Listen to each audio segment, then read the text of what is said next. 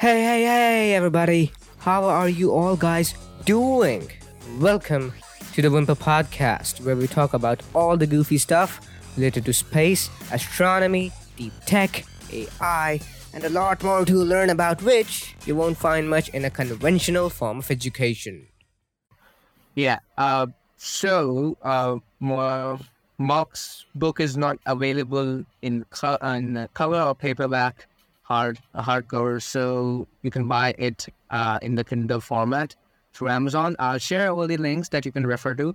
Mark has also shared this website with me, ARES Learning. So, like, could you just introduce this website to the audience? What is it about? Like, is it an introduction of yourself, or is it something else? Uh, the link I sent you is is like the team page, so it's got my bio on it. You can link to that. But ARES is the Academy for the Relentless Exploration of Space, and that's our vision for a school based on all of this. Um, I'm also running all of the teacher professional development that I'm doing now, uh, and consulting in space education through uh, through ARES Learning. But the the vision for the school was based on a lot of the stuff we've been talking about in terms of uh, work I, I pulled together, visiting other uh, innovative schools around the world, and then the framework for teaching the skill sets and mindsets that kids need to be successful in the future.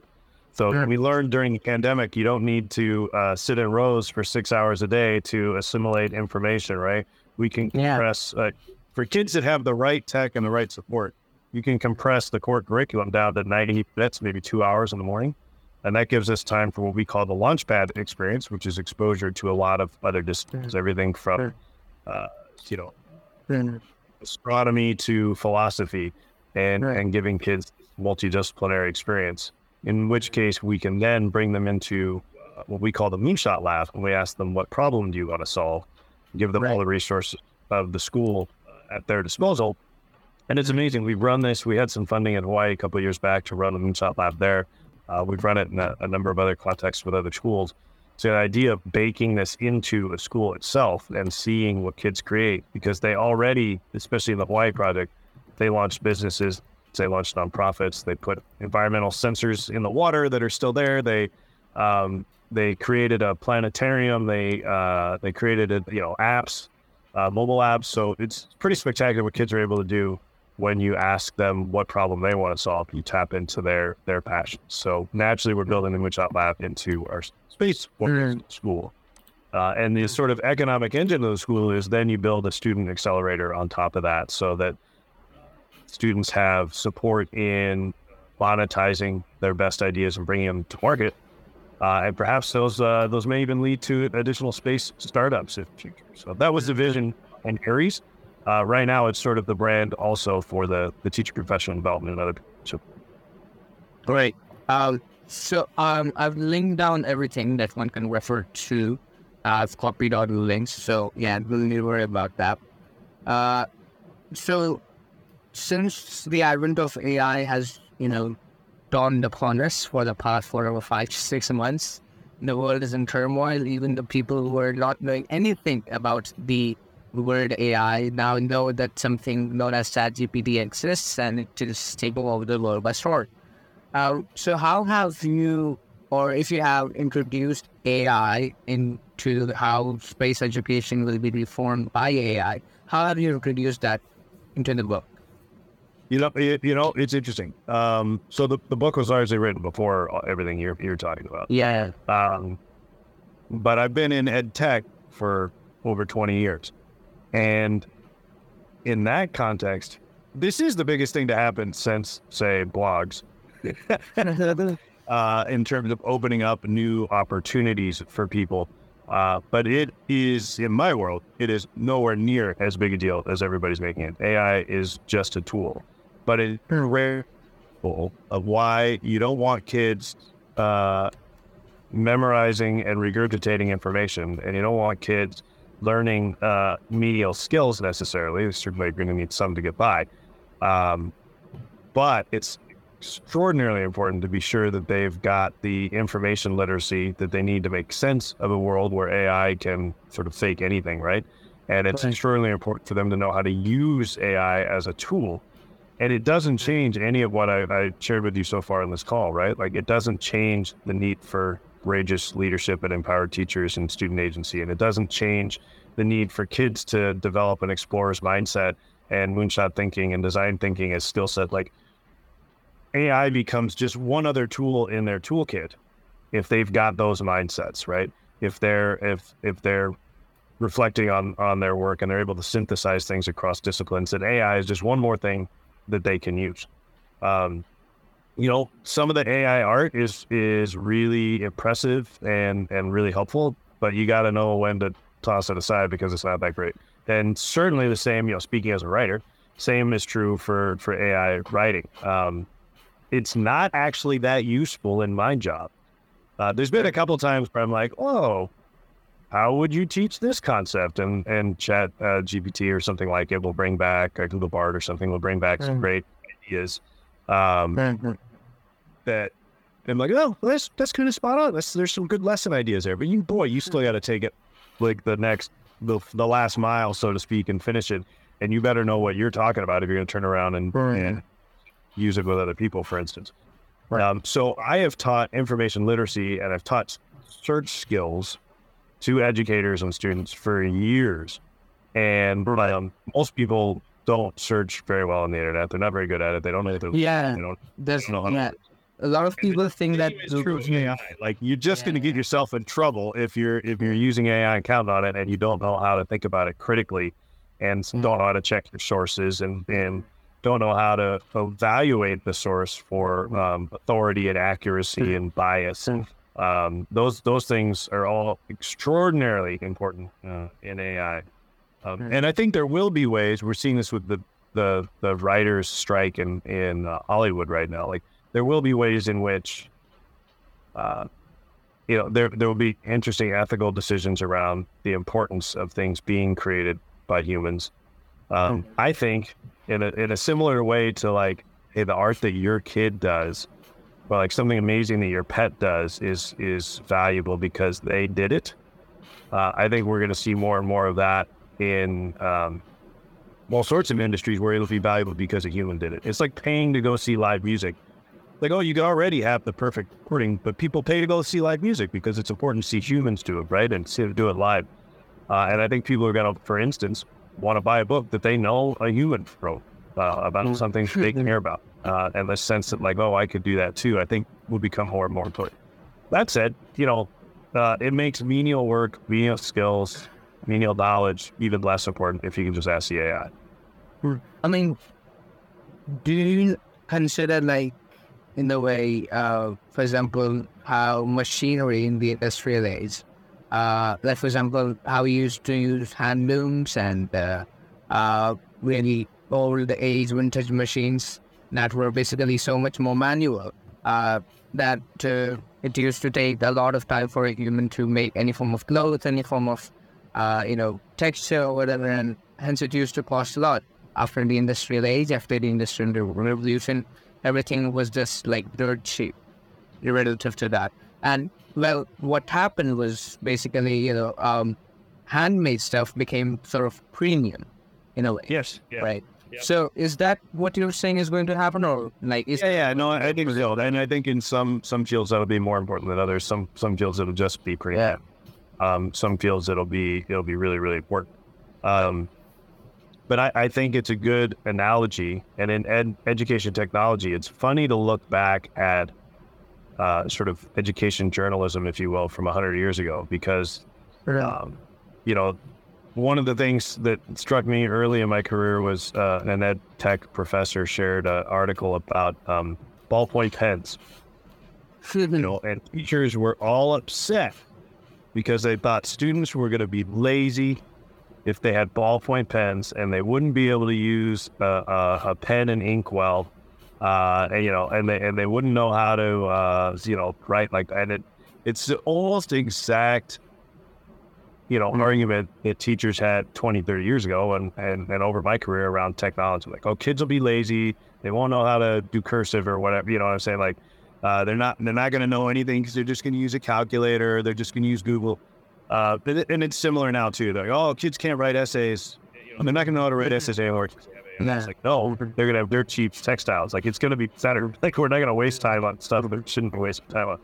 Um, but that said, like that, it's it's much more critical for people to actually, um, you know, have the background knowledge to judge things on their own and to have the the mental kind of skills to judge things on their own and to make sense of them on their own and you, and, and put them to meaningful use. And that's that's not easy. Um, it's not going to be easy to just use AI to do your job. Um, Hmm. You know, the, the the the meme that's been going around this year that I think is really on the nose is you you're not going to lose your job to AI. You're going to lose your job to somebody who knows how to use AI. Mhm. Pretty much. Yeah. Um, so, um, well, that question came into my mind and forgot. That will be made made it come back. So, um, well, we all have seen, heard, and discussed of how space exploration and the future of the space race will be able to change the mass effects like climate change, energy. But, uh, like, I would really love to know how you discuss healthcare because I'm not a biology person particularly, and I will certainly not be studying medicine uh, in college. So, um, and hence I would love to know more about how medicine and biology is going to be uh, a thing of space.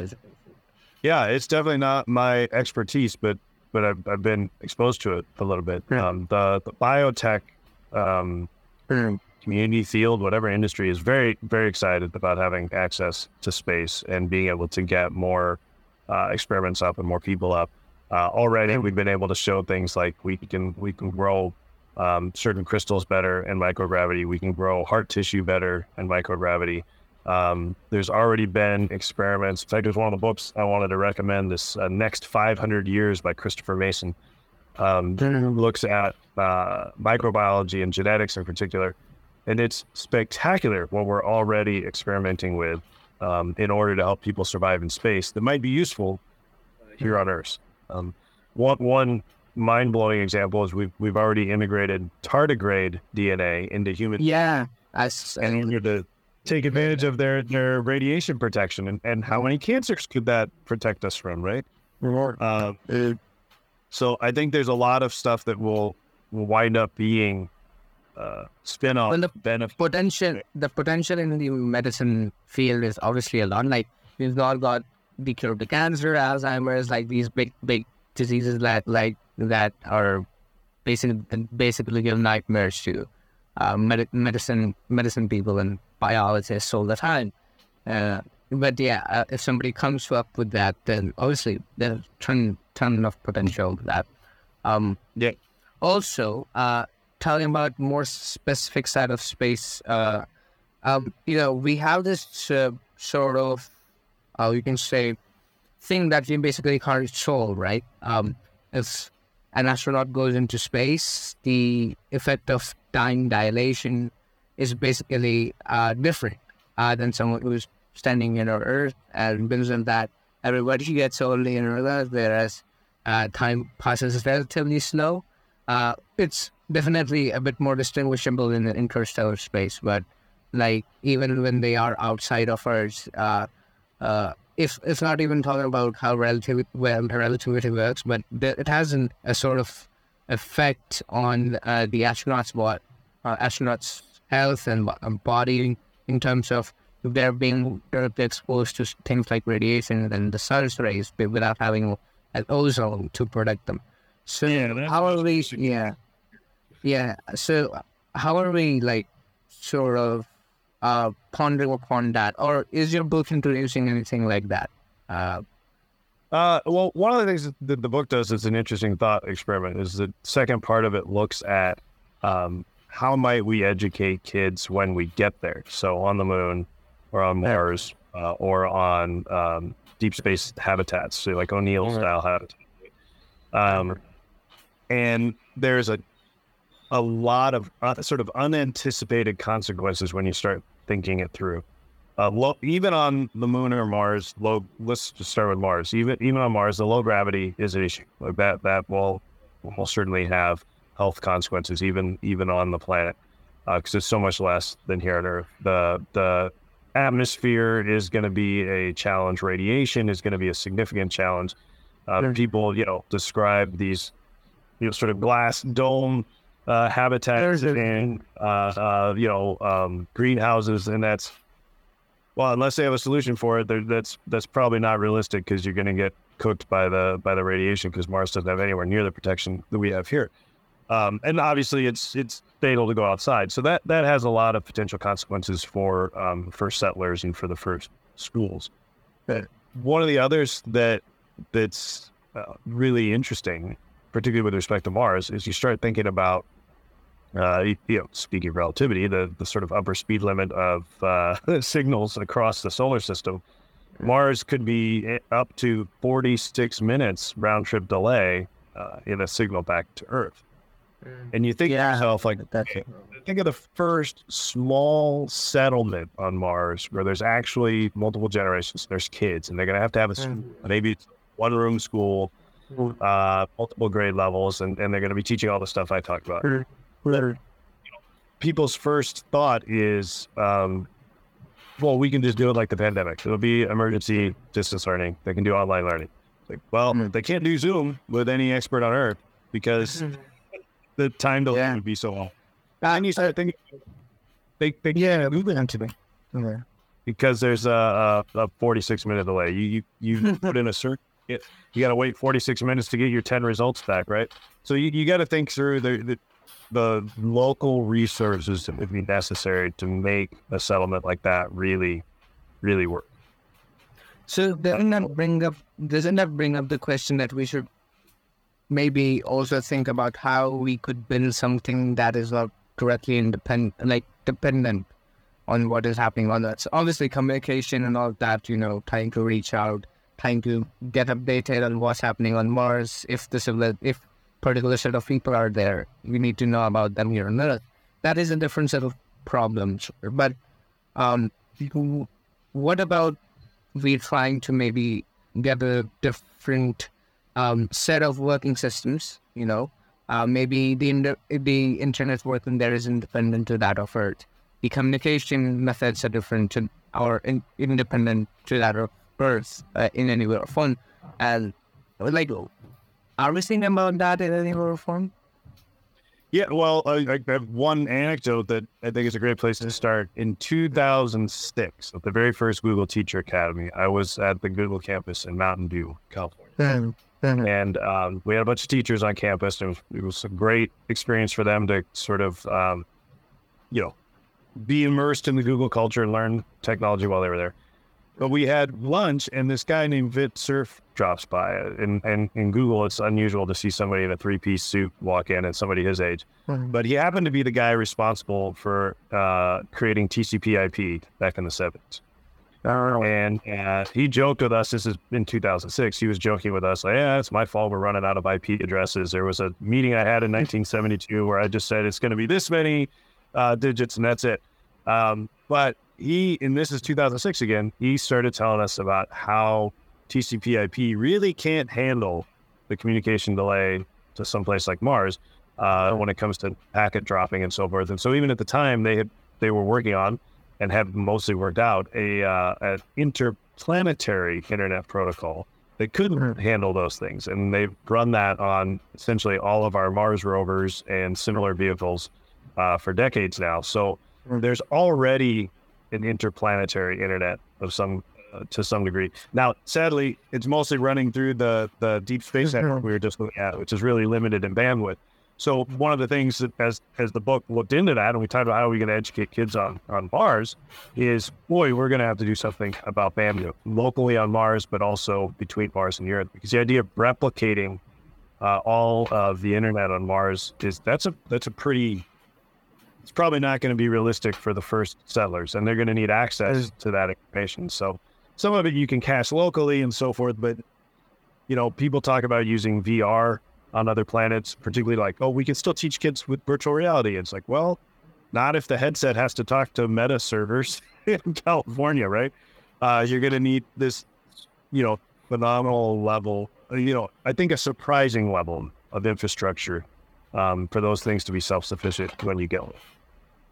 And so in the book, I break down like what is the bandwidth of ours right now, and what what is the computing we have there, and what are we going to actually need if we want to sustain a small settlement and a and a school. Yeah. So, thinking out of the box, think different, and all of these other fancy phrases sound very catchy to the human ears, but not as much as to those who face the challenges to teach kids on how to prepare students for the future of space race and exploration because it's such a full set of experience, right? It's not like we are building a product particularly. If we're training Yeah. So I've done an episode in the past, as I told you, on how astronomy and space science should be taught to students.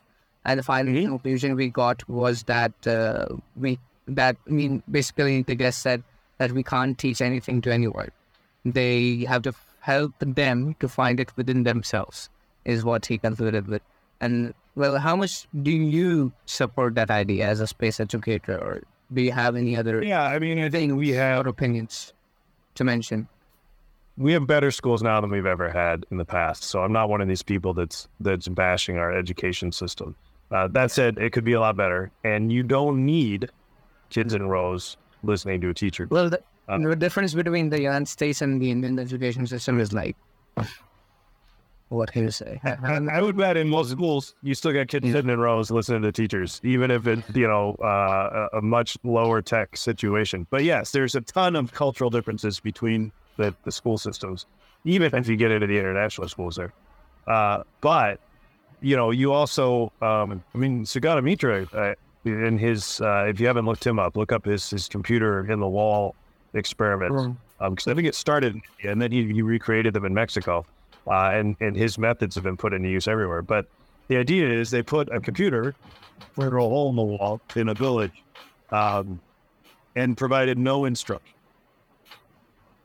And kids not only learned how to use the computer, they learned English, and they learned how to get online, and they learned, uh, you know, and then they learned all kinds of things. Uh, and they, they was able to recreate that with a, with similar experiments in Mexico. And the idea being, and this is where we talk about student agency. If you give the kids control over their own learning, obviously there's some uh, sort of behavior management issues might might come into play, uh, and you got to be reasonable about that. And there's some sort of skills kids are going to probably have to drill, and that we're going to want them to drill to have.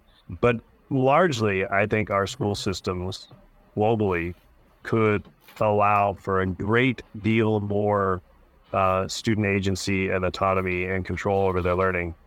Um, you know, in part so that they can pursue their strengths and passions. Um, but that's that's how we're gonna get people thinking outside the box and innovating, uh, and and and you know what doing really powerful things like what we've seen kids do in the, in the moonshot. Mm. That said, we do have to balance it, and this is why we have the, the launchpad experience. You do have to balance that with exposure to things that the kids might not choose themselves and might not um, have any idea about. So you do have you have to have some sort of multidisciplinary exposure built into your your school system. Um, but then you you sort of wait for the kids to make their connections and see see what what holes they want to go down. Um, okay, so this is kind of a personal question, not not in the script. Um, so I have a lot of lo- I've, I've a lot of chunk of the audience that is basically students, and they most of them, you know, they want to pursue their higher education in the United States, and Yep. obviously most of them are into the space sector. and They're interested in the aerospace, uh, astronomy, and all that, astrophysics. So, um, if you could, you know, suggest uh, um, how should they conduct their research on what would be the best college for them, uh, for how they would like to pursue that uh, their specific field in the space industry, and like if you have a particular list that you think now has been developed because colleges iterate over time and up and improve themselves on dep- depending on what their sectors. So, like, what are some of the best colleges for the same? If you could just, you know, guide the students who might be listening to Yeah, you. man. I mean, I mean, some of that I'm sure you can find more exhaustive, detailed lists uh, on Google. But if you're if you're looking for, you know, I did I did aerospace or astronautical engineering specifically Cal Poly San Luis Obispo. There's a number of schools in the U.S. that have good aerospace engineering programs. If that's what you're interested in, um, uh, Embry Riddle in Florida is, is largely uh, aerospace focused level school. Um, I know Colorado School of Mines has lots of uh, space focused programs. Uh, there's there's some great new graduate programs. Well, ISU for sure, but they're, they're based out of Paris. Um, Thunderbird uh, at Arizona State University has a great new uh, MBA focused on space. Yeah. Um, there's a few other programs like that, but I, I think the best advice I've heard that's related to this is the idea of you know looking beyond the school and the program and the reputation of the school, although those things are important, but look at who you want to work with. Find out who the faculty is there, right? Uh, and what they're researching or what they're writing about, and and find who you want to work with, and you can start Yeah. building those connections and uh, building those relationships before you even apply to the school. Um, it's it's spectacular what what kids are able to do if they just start reaching out to adults to making connections. Um, you know, there's there's uh, I, I've I've interacted with high school kids uh, in India who reached out and really built a network for themselves of people in the space industry because they're they're passionate about it, and they they find your Twitter account and they accept find your email and they and they uh, you know connect on LinkedIn. Um, those I think those sort of professional networking tools can be really powerful uh, for a student, even during that sort of college selection phase, university selection phase, um, to reach out and make connections with the actual people. Um, otherwise, you're going in really blind, you know, because that's the who the professors are and who's who's going to be there. Really, really important. Right. Well, I'm in high school, so yeah, I reach out uh, in a way. So, okay. Yeah. Yeah. Um. So okay, we're almost halfway through. So, what are some of the practical ways uh, after all that we could approach space education for all? Awareness, soft power, or hard emphasis? It's like a rapid Say, again, I'm not 100 percent sure. I thought. Um. Okay. Should I repeat the question? Yeah, yeah. uh, what are some of the practical ways, after all, that we could approach for space education for all? Um, awareness, so basically soft power, or do you think hard emphasis? Yeah, I see what you're saying. I see what you're saying.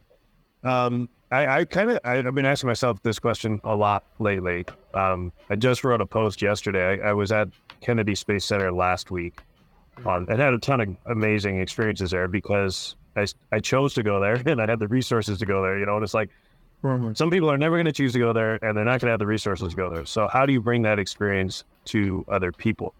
Um, one way I like to do that is uh, leveraging teacher professional development. If you can train some teachers who choose to go there and have the the resources to take an online class or whatever, then they can go share that with lots of students. But but beyond that, how you know how can you do that at scale for a relatively low cost? Um, I think there's there's a couple of resources I can share. One is with Space Prize last year, we were focused on empowering young women, and we had these spectacular contests where they could win zero G parabolic flights, right? Wow. But the question is, what do we do for the girls that don't win? And the answer, real quick, was well, they need to have some sort of meaningful educational experience.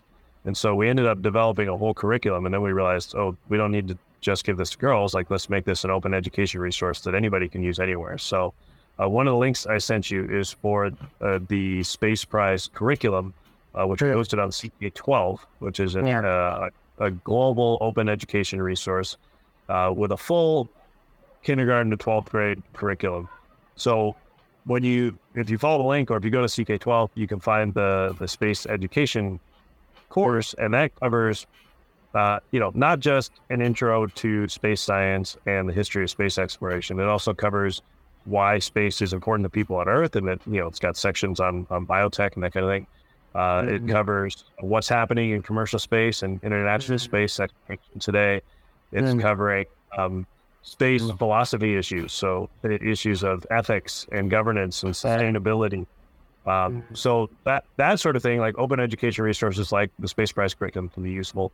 I also shared with you, I think it was the last link I shared, a, um, a spreadsheet of just other space education resources Yeah.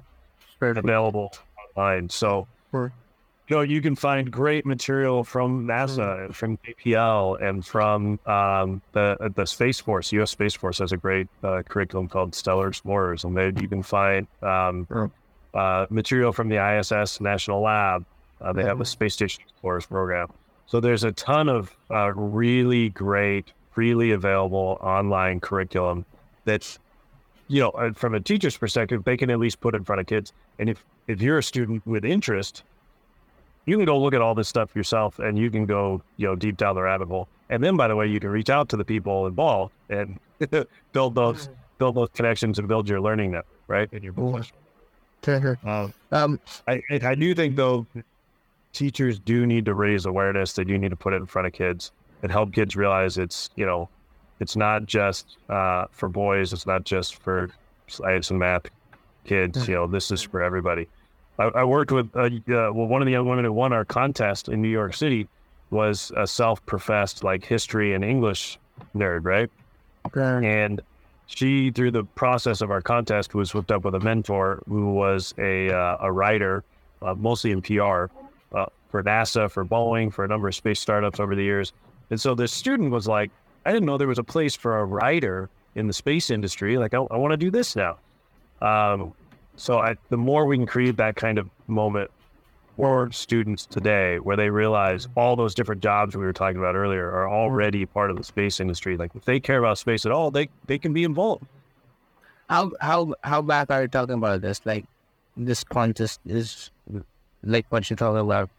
How the woman that you're talking about, she wanted to become a space writer. How long? Yeah, it was How long ago? Oh, that the, this was uh, about a year ago. that. Um, well, uh, like, have things changed after the ChatGPT thing? After the what? Sorry. ChatGPT thing? I don't know. Um, I well, no, my short answer is no. Um, no, for because most of what it generates is pretty terrible. Um, yeah. it's cool if you, if you like. I've seen really, really great Mhm. uses. For instance, I work with a teacher who English is her second language, Mhm. and she's like, "Chat GPT is the greatest thing ever because now uh, I just outline my email and it writes one that's grammatically correct." Hmm. But uh, another, another, so like if you know what you want to say, and you're using it as a tool, it can be really powerful. Um, I, I, but it's another great illustration is an ed tech uh, uh, colleague of mine ran some tests with his students, right? And the kids used the AI for uh, different parts of the writing process. So some kids used it to outline, and then the kids wrote the essay, right? Some kids used it; they they gave it an outline, and, and it wrote the essay. Some kids they gave it the whole essay, and it just edited it and polished it, right? Um, so for those three different parts of the writing process, different groups of kids used it. Some kids used it all the way through. So chat GPT did the outline and the writing and the polishing uh, for the final draft. And what they found was the worst results were the AI all the way through. Um, oh, the that's best great. result, Great. yeah, the best results were the AI Case study. at one step. For So if you know you're like, hey, I've got an outline, go. Chat GPT wrote it. Now I'm going to polish it. That's a pretty great use of the AI. Like letting the AI do the job for you, you you're probably not going to get very good results, particularly in a challenging professional situation. Like I said, I'm not I'm not uh uh you know an engineer or a software engineer. Like most of my job is writing, and Chat GPT is mostly useless. like um, actually that's it. Saying that I wanted to say it in the way I wanted to say it, you know. This, the thing is also like even the people who have built these AI models, you know, the ones who are literally behind the table, even they, you know, they have sort of uh, testified that why it's what it gives out is pretty crappy is because most of the things that it feeds on is basically on the internet. And what Yeah, yeah. most, uh, basically, you can say 99% of things that are written on the internet is crappy. So obviously, it will be uh, trained on crappy data and it brings out crappy data. So yeah, yeah. Uh, so basically, it's a really dumb way to be honest. It's a really dumb way. It's a really dumb way to you know train models. Actually, is what they have said. Good point too. Yeah, yeah. So, yeah, I hadn't thought that through so much, but you're right. If someone's able to take much higher, you know, maybe a smaller data set, but much higher quality data, Yeah, obviously. train their their models, that might be. People can do that now. it is just possible to train it on higher quality or your own data. Open source models are out there. So, anyways, we are not talking about ChatGPT. So, um, I was also wanting to learn about how you know this new field, which is actually not even introduced in the best of colleges in India, actually, uh, is coming out as a part of the aerospace and the space industry, in especially spe- specifically in structural engineering, is material material sciences. So um, I wanted to talk about that particular field because I was someone also who's interested in structural design, and I mean I own the propulsion because, but because of the uh, ITAR and whatever, you know, they have these uh, laws that uh, out of state people cannot really uh, work work on that as much, particularly even they don't have the access to lab research and all that.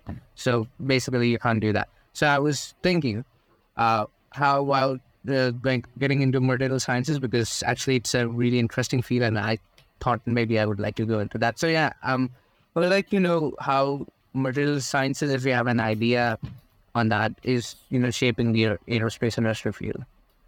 Wow, this is uh, obviously for years the aerospace has pushed material science, right? Whether it was lightweight aluminums or you know carbon carbon composites, that kind of thing. Mm-hmm. Um, and I'm sure we're not done. It's it's certainly not my area of expertise, but we're always going to need spacecraft to be lighter and stronger. Mm-hmm. yeah, yeah. Uh, and uh, and if if not more flexible, right?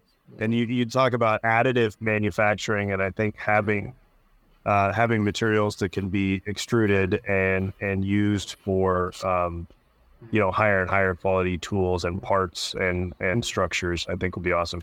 If you look at um, this maybe isn't necessarily materials engineering but a lot of the um, kind of uh, additive manufacturing that's happening even structurally uh, in startups right now is really exciting. Um, i think it was orbital assembly essentially built a 3d printer that had like girders and panels and could build whole shipping containers that they could uh, they hope mm-hmm. build you know, uh, spinnable habitats out of. Uh, and then I'm blanking on the, the name right now, but there is there is a company that's been doing 3D printing. Uh, they they put a printer on the ISS and ran some experiments there. Um, so I think that sort of thing will get kind of interesting, in, in the idea to have more more lighter, stronger, flexible materials that can be used mm-hmm. uh, for additive manufacturing would be important. But the other the other part about materials that I think would be important in space is what can you create with the in situ resources? So if you're able to use lunar regolith or um, you know a particular asteroid or other body, like uh, what can you do with the materials you find there? So mm-hmm. how do you yeah. um, mm-hmm. separate them, refine them, uh, recombine them into something interesting like a like a mm-hmm. material you additive, you know, manufacturing with? Um, that that gets that gets pretty interesting. In fact, there's um, a couple of other books I would recommend on the nonfiction front. Um, Martin Elvis's Asteroids is a is a, a, a mind bender to sort of realize like really what what's the value of mining the asteroids in our solar system because it's it's uh, mind boggling uh, amounts of value sitting out there. There's asteroids that are you know trillion dollar asteroids or, or they say there's worth more than the entire uh, global GDP, which I'm sure it wouldn't work out that way because values would change. But uh, the idea being, if you can go use these sort of in situ resources and create interesting, useful materials out of it, I think that gets pretty exciting.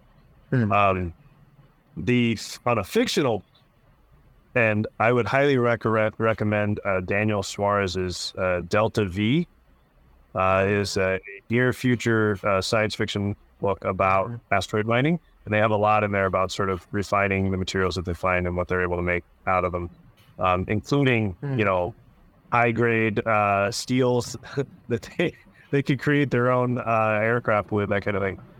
Um, and the the follow up to that is is called Critical Mass. So really really fun thrillers on top of uh, the.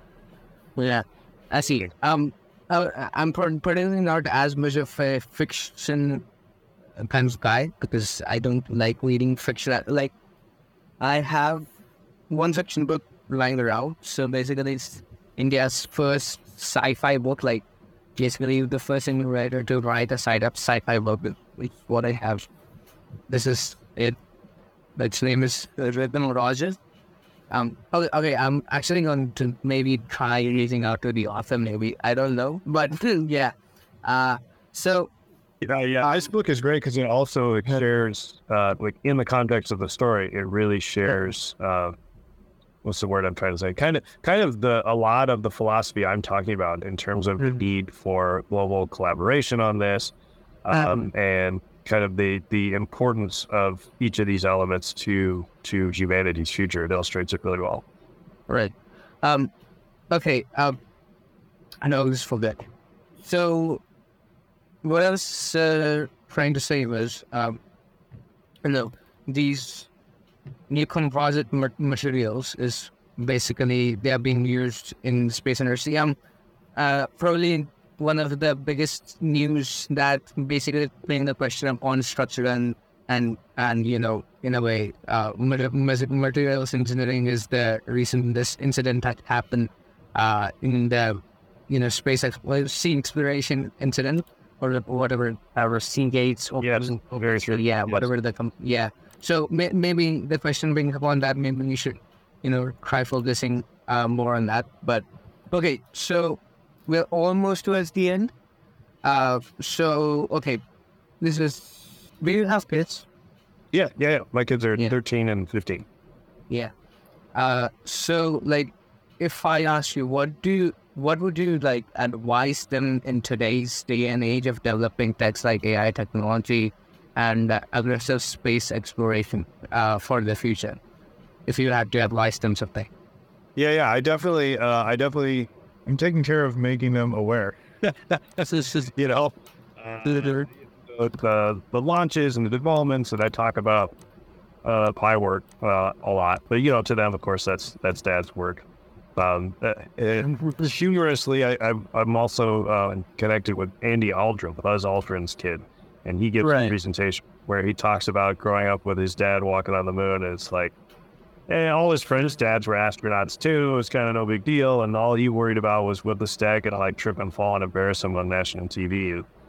Um, it's a, it's kind of a funny story. So I think there's some degree to which uh, certainly you can pass these these things on to your kids, but it doesn't mean that they're they're going to be passionate about it too. Uh, I, my youngest early on, you know, I would ask him like, "Oh, Finn, do you want to go to space?" And he's like, "No way, Dad, that's dangerous." You know, he doesn't have any interest in that. Which I'm like, "Oh, I guess he understands the science at least." Um, you know, they're they're much more interested in, uh, you know, my 13 year old's interested in in uh, game design. My 15 year old's interested in uh, biology and biotech, actually. So they're you know they're going to have their their own path, but I am certain that the space economy is going to affect their job, or whatever it is. Um, I play a lot of. I like to play a lot of space games. You know. yeah, right, exactly. Yeah.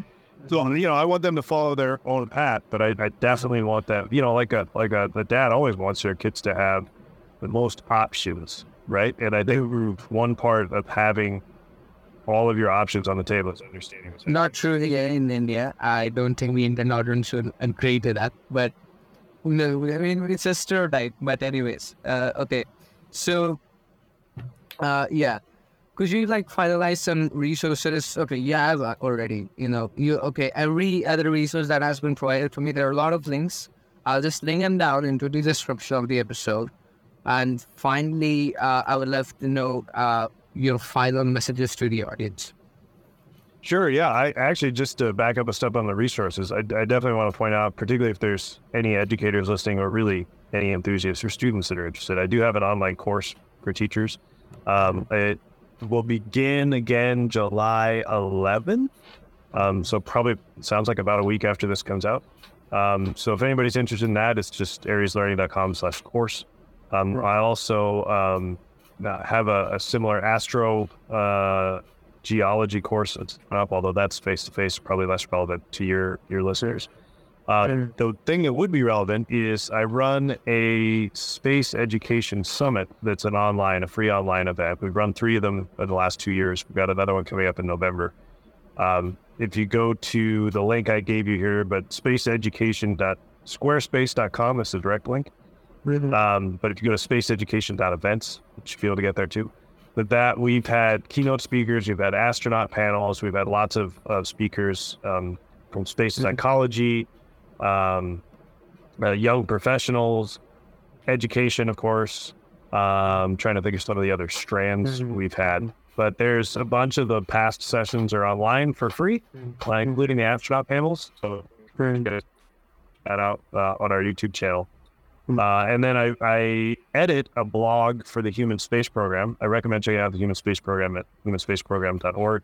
Uh, but uh, their Medium blog is at uh, medium.com slash uh, Human Space Program.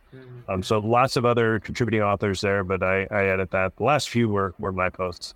Um, and for about 18 months, I was the associate editor on the Journal for Space Philosophy, which I highly recommend. Um, the quality goes like this a little bit, but the idea of engaging issues of space ethics and governance and sustainability, um, kind of the uh, humanities in space, if you will, is something I get I get pretty passionate about, and I think it's something we're going to need because we we need to be asking Yeah, questions like should should we do this? and How should we do it? Not just Yeah.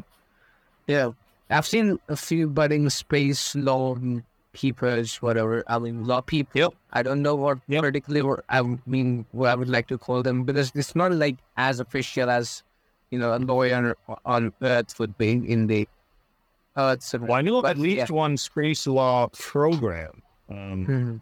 uh, at a, at a university, and certainly I know several space Yeah. lawyers uh, and even space diplomats Sure. now. Yeah, because obviously we have a space army, space force. So I mean, all of that makes sense because you need to keep care of, of the ethics. But anyways, um, yeah, I would love to know your final feedbacks to our conversation.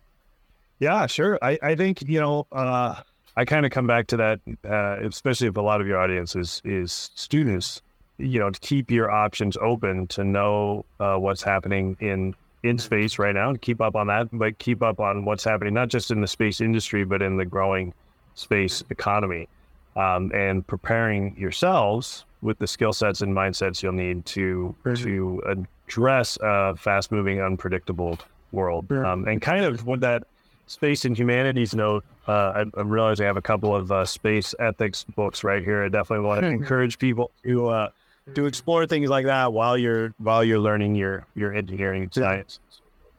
Um, I think there's a lot of uh, a lot of opportunity there, and if you're passionate about drawing, I hope you'll you'll pursue that. I think there's no uh, no substitute for pursuing your passions uh, and and and pursuing excellence in them because you're gonna you're gonna be better at that than anybody else. Yeah, absolutely. Um, so, uh, any form of feedback that you'd like to give to me uh, based on our conversation?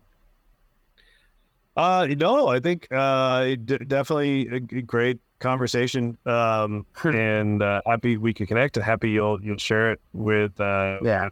students and others there. And if you Mhm. shoot me a link when it's ready, I'll uh, I'll share it out too. Yeah. Uh, um. So, okay, cool. Thank you everyone for listening to the twenty fifth episode. Uh, I hope it is twenty fifth. You can edit in both for that. I don't know. I rem- I forget it all the time. I forget it every time. It's like so bad. Okay. So twenty fifth, twenty sixth episode of the Whimper podcast. Uh, I hope you enjoyed it. Maybe you have already left. So yeah, I'll not take much more time. Uh, keep looking here. Thank you.